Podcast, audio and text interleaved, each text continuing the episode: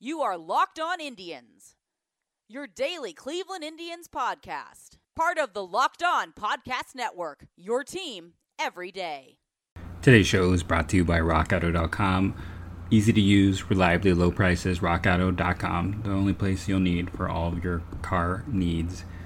Okay, so let's talk about some news relating to the Indians, and let's talk about just this taxi squad idea in general.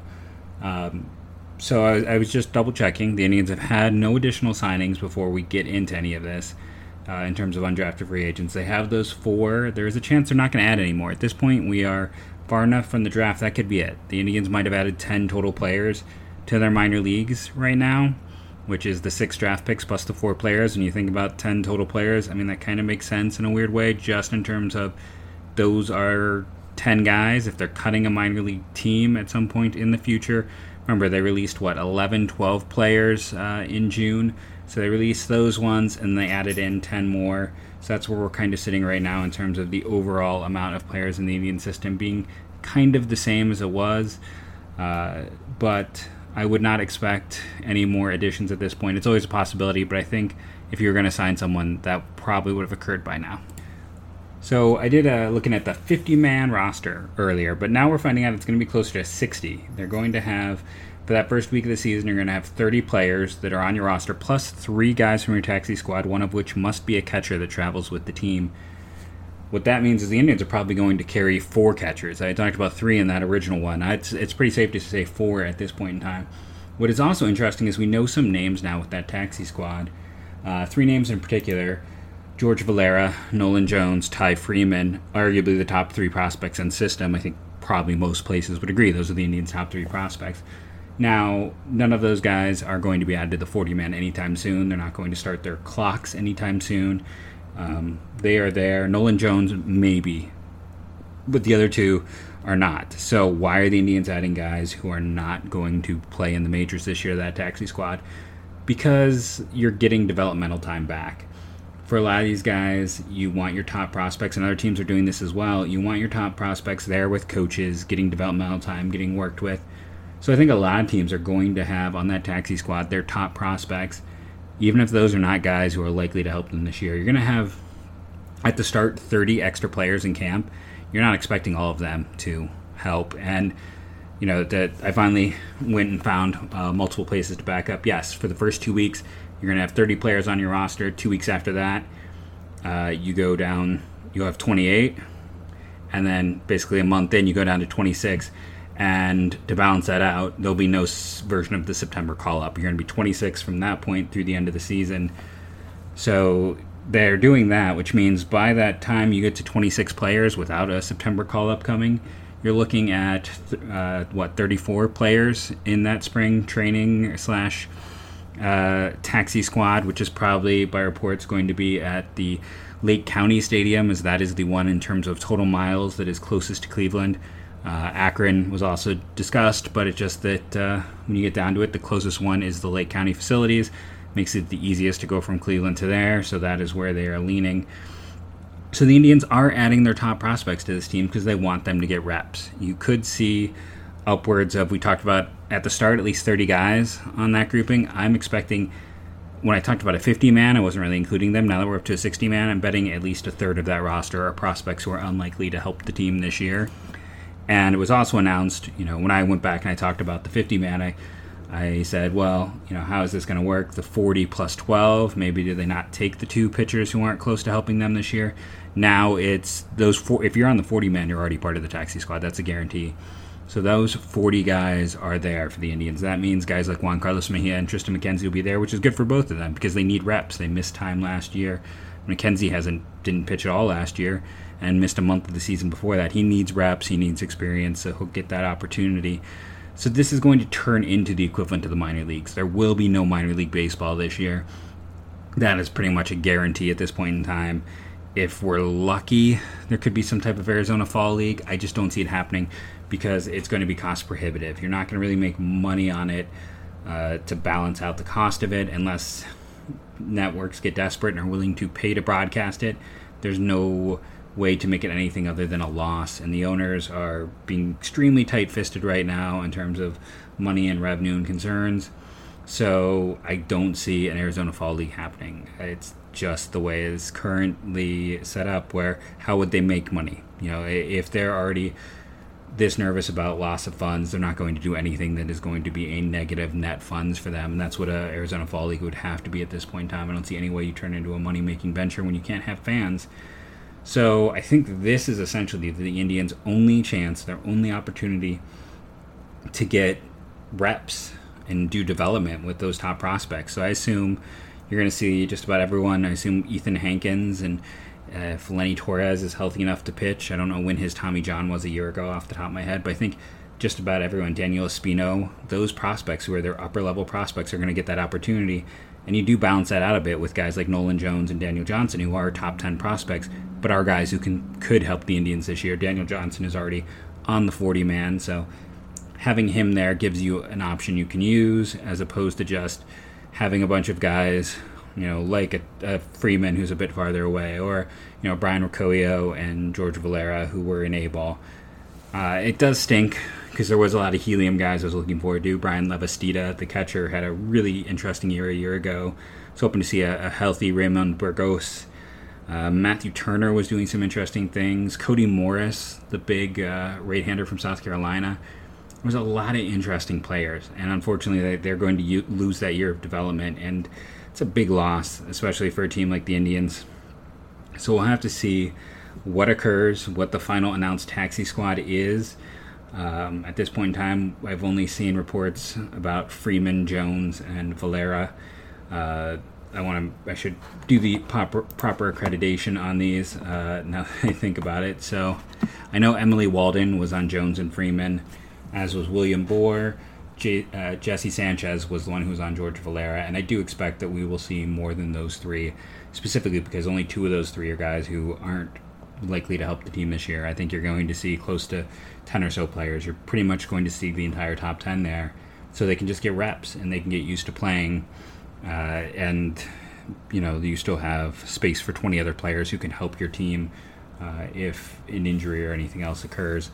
So just something to keep your eye on. That's probably what we're going to be hearing the most about. I don't think a taxi squad is even set at this point in time. If anything, it's written in dry erase marker, because they will use this time in spring training to kind of see where players are at, see where some of these guys who were hurt, what is going to happen, and you know, how good does Carrasco and Clevenger and the like look now, who at the start of the year we would not have had them if the season had started on time.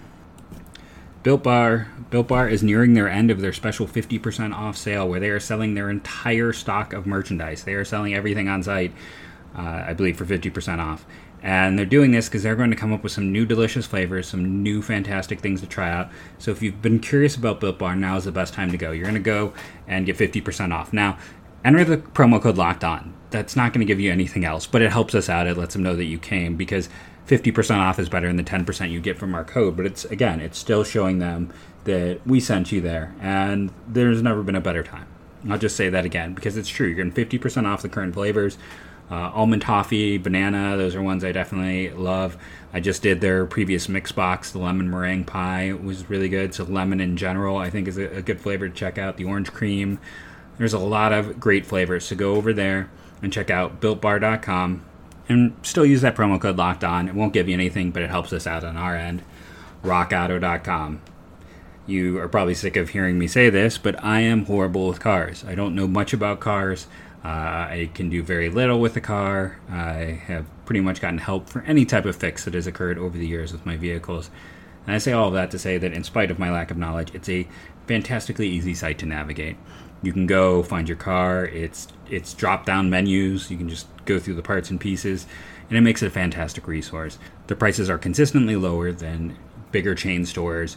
You're cutting out that middleman, and you're getting it directly from them. So rockauto.com, you in the how did you find out about us, put Locked On, and it's a fantastic resource. Just keep it in your back pocket for when you do need a part for your car, when you do have something that's missing in your car. Go to rockauto.com first and use that for your comparison point, and you're going to see that they are the place to go to. They're the ones who are going to get you the item you need at the best price. Okay, I want to do just a programming heads up. Ugh. I am traveling the next week. I know, not the ideal time, but sometimes you have to go and do things with family. We have been smart about our social distancing. and have avoided anything social for the entire summer.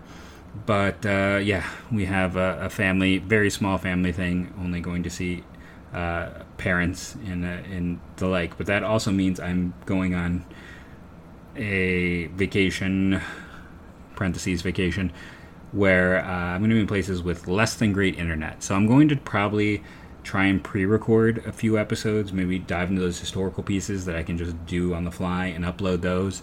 And it also means if something happens, some news breaks, you know, if an Indians player gets sick, if they sign someone who's a free agent, like if they signed Yasiel Puig, I may not have an episode that pops next week for that, but I will be back the week after that with all the information you can need, my take on that, and all of that fun. The upside to this trip is I will get a chance to see my father, so that means I'm also going to try to record that podcast with him a little bit late, but still doing the talk about, you know, baseball and fathers and all that stuff, and his baseball story. So that'll be coming soon as well as we start to ramp up for baseball happening. You know, we're going to be back to a five day a week podcast before you know it. So this Indians team is set up in an interesting situation because, you know, at the end of at the end of the previous show, I should say, we talked about the fact that the East is a really rough division to be in, and the Central, because it has probably three of the five worst teams in baseball, might be the easiest. It's got a little bit more meat at the top than, say, the West does, so that's where it could balance out. Those two divisions, I think, are closer than they're probably getting credit for, just because I am not super impressed with some of the teams out West, as I think others are, whereas I think the White Sox and Reds are kind of, more so the Reds. The Reds are definitely all in. Like, I think the Reds are still the team where it makes the most sense if a Lindor deal comes, because that this year is it to them. At the end of this year, Bauer becomes a free agent, and Moustakas, I believe, opts out, and Nick Castellanos. No, it's Castellanos who basically opts out. It's basically a 1-year deal. Moustakas has the long-term one, but it doesn't change the fact that, you know, because of those deals, they're going to have a lot of talent hit the free agent market at the end of this season, and they, you know, paid a hefty price to go out and get Bauer, and to the situation they are in, I think we'll see them make significant moves near the deadline because they see an opening in a window. The Dodgers, after the Betts deal, of course they're going to be an aggressive team, and that's something else to consider. And I think those are the teams you are probably looking at the most as we approach that deadline, August 31st. So keep that in mind. I do think Lindor gets traded by then. I think that there's a double whammy of trying to maximize value, which is what the Indians have always found, that the best value is the deadline before their final year. That is, you know, when they moved Lee, it's when they moved Bauer.